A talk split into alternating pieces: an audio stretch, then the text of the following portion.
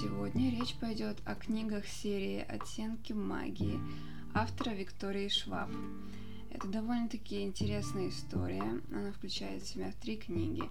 «Темный оттенок магии», «Тени сгущаются» и «Сотворение света». На обложке написано, что это книга для любителей Нила Геймана, но, по-моему, это вообще не похоже на Нила Геймана. Я бы сказала, что это книга для любителей Лондона, ведь здесь их целых три – или даже 4, ну что-то такое. Суть в том, что есть несколько параллельных миров, 3 или 4, как я уже сказала, и они связаны между собой. Один из этих миров наш. А, есть волшебники, которые называются Антари. Эти волшебники могут перемещаться между мирами, но помимо них есть еще и обычные маги, они не могут ходить туда-сюда, но они что-то там тоже могут как-то магичить, что-то делать но Антария работает с магией крови, и она открывает двери между мирами. Научиться этому нельзя, можно только родиться с этим даром и с ним жить.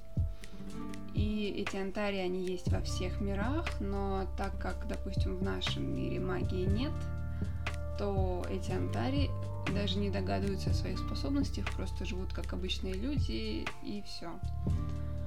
А в целом этих магов Антарии очень мало, и они понемногу вырождаются. И вот главный герой, а, которого зовут Кел, он как раз такой маг. Это молодой парень, он живет во дворце, королевская семья его установила, потому что, ну, он достаточно редкий экспонат и всегда должен быть под рукой. В их мире он вообще единственный антари, поэтому естественно, что он нужен королевской семье.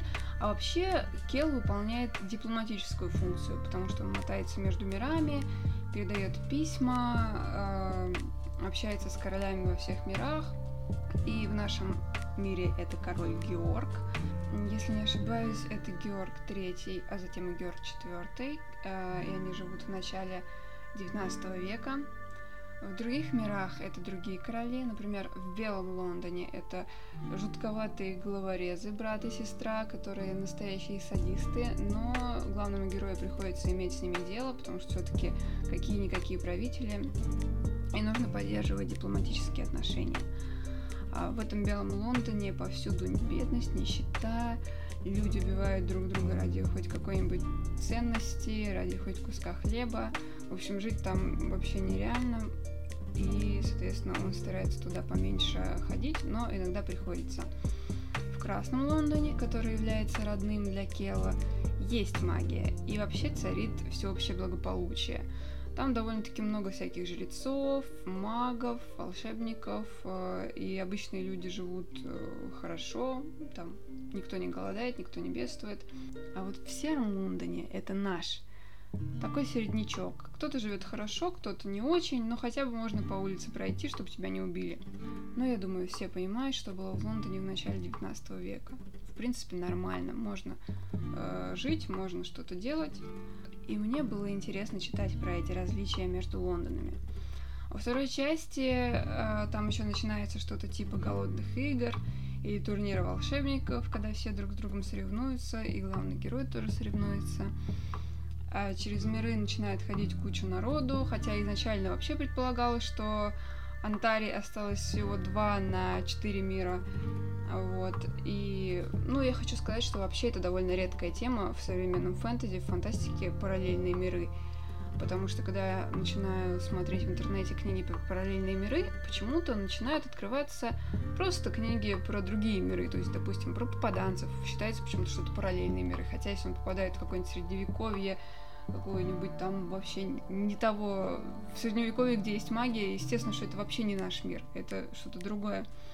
И э, на самом деле параллельные миры это не другой мир, а такие же миры, как наш, но с какими-то различиями. Например, во всех этих мирах есть Лондон, находится на одной и той же точке, но вот в одном мире есть магия, в другом нет, в третьем когда-то была, но теперь очень редко вообще встречается, и там какая-то жуть происходит. И везде разный менталитет у людей, разные правители, но есть какие-то вот схожие черты, что вот везде есть Лондон. Э, Англия, кстати, не везде, потому что она называется по-другому. Везде есть э, что-то типа Темзы, но, опять же, по-разному называется, и, допустим, в Красном Лондоне она э, красного цвета река, и она является еще источником магии. То есть какие-то общие связующие черты есть. И мне показалось, что это достаточно интересно, поэтому я, собственно, и рекомендую ее прочитать, эту книгу.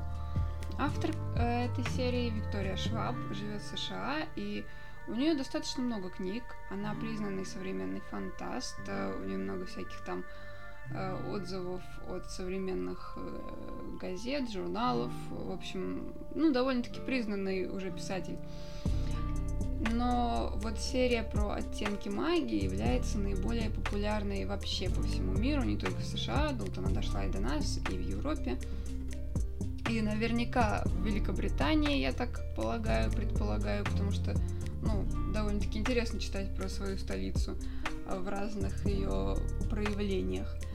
И если вам хотелось бы прочитать книгу про кучу Лондонов, то я вам ее рекомендую на 100%.